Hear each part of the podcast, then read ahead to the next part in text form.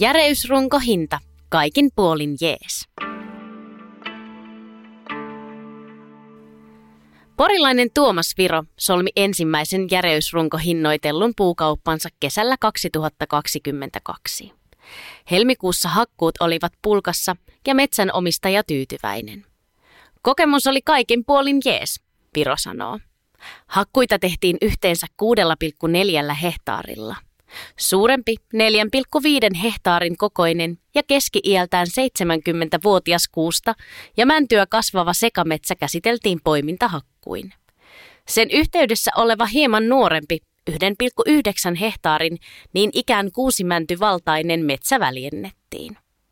Suuremmalta kuviolta on haettu rakennuspuita, joten se oli jo valmiiksi eri-ikäisrakenteinen.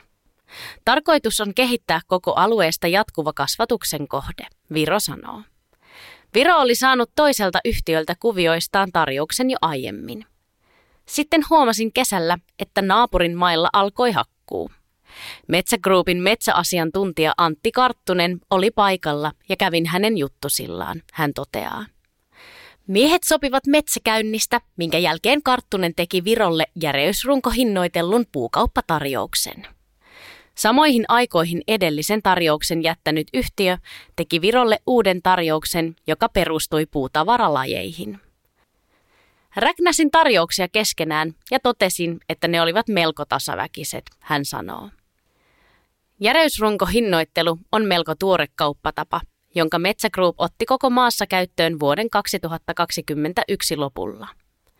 Siinä metsänomistajalle maksetaan puista kokonaisina runkoina – Järeysrunko hinnassa tarjouksen pohjana on runkohintamatriisi. Matriisista metsänomistaja näkee arvion siitä, mikä on poistettavien puiden keskijäreys sekä sen, mikä on järeyden mukaan määräytyvä runkohinta kuutiometriä kohti. Lopullinen järeysrunkohinta määräytyy korjuun jälkeen, kun tiedetään paljonko poistettujen puiden keskijäreys on ollut. Jos poistuman keskijäreys on suurempi kuin etukäteen tehty arvio, ostaja maksaa puusta enemmän. Jos se on pienempi, ostaja maksaa vähemmän. Vaakakupin painoi järeysrunkohinnoitellun kaupan puoleen se, että Karttunen lupasi työmaalle peitteiseen metsän käsittelyyn erikoistuneen kuskin. Antti sanoi, että hänellä on mies, joka tykkää tehdä jatkuvan kasvatuksen hakkuita. Se ratkaisi asian. Viro arvioi hakkuista kertyneen puutavaraa noin 700-800 mottia. Saattaa olla, että puu on järeämpää ja kertymä hieman suurempi kuin mitä arvioitiin. Jonkin verran joukossa oli lahoja, mutta koska kyseessä on vanha laidunmaa, se ei yllättänyt, Viro sanoo. Järeysrunko hinnoittelu on Metsägruupin ostopäällikkö Petri Tahvanaisen mukaan vakiinnuttanut paikkansa harvennushakkuiden kauppatapana. Sen osuus puukaupoista on kasvanut.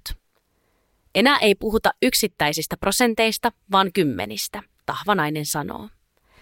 Järeysrunkohinnoittelu soveltuu parhaiten hoidettuihin, tasalaatuisiin harvennusikäisiin havupuuvaltaisiin metsiin. Lehtipuun Metsägroup ostaa edelleen puutavaralajeittain. Järeysrunko hinnoitellun kaupan valinneet ovat kiitelleet sitä, ettei metsänomistajan tarvitse hakkuiden jälkeen huolehtia siitä, mihin pinoon puut päätyvät. Se on totta, että pinojen kiertely jää tässä kauppatavassa pois. Ja on tämä muutenkin selkeä ja hyvä malli, Viro pohtii. Karttusen kanssa on kuulemma ollut puhetta, että seuraavastakin kuviosta voitaisiin kohta alkaa hieroa kauppaa.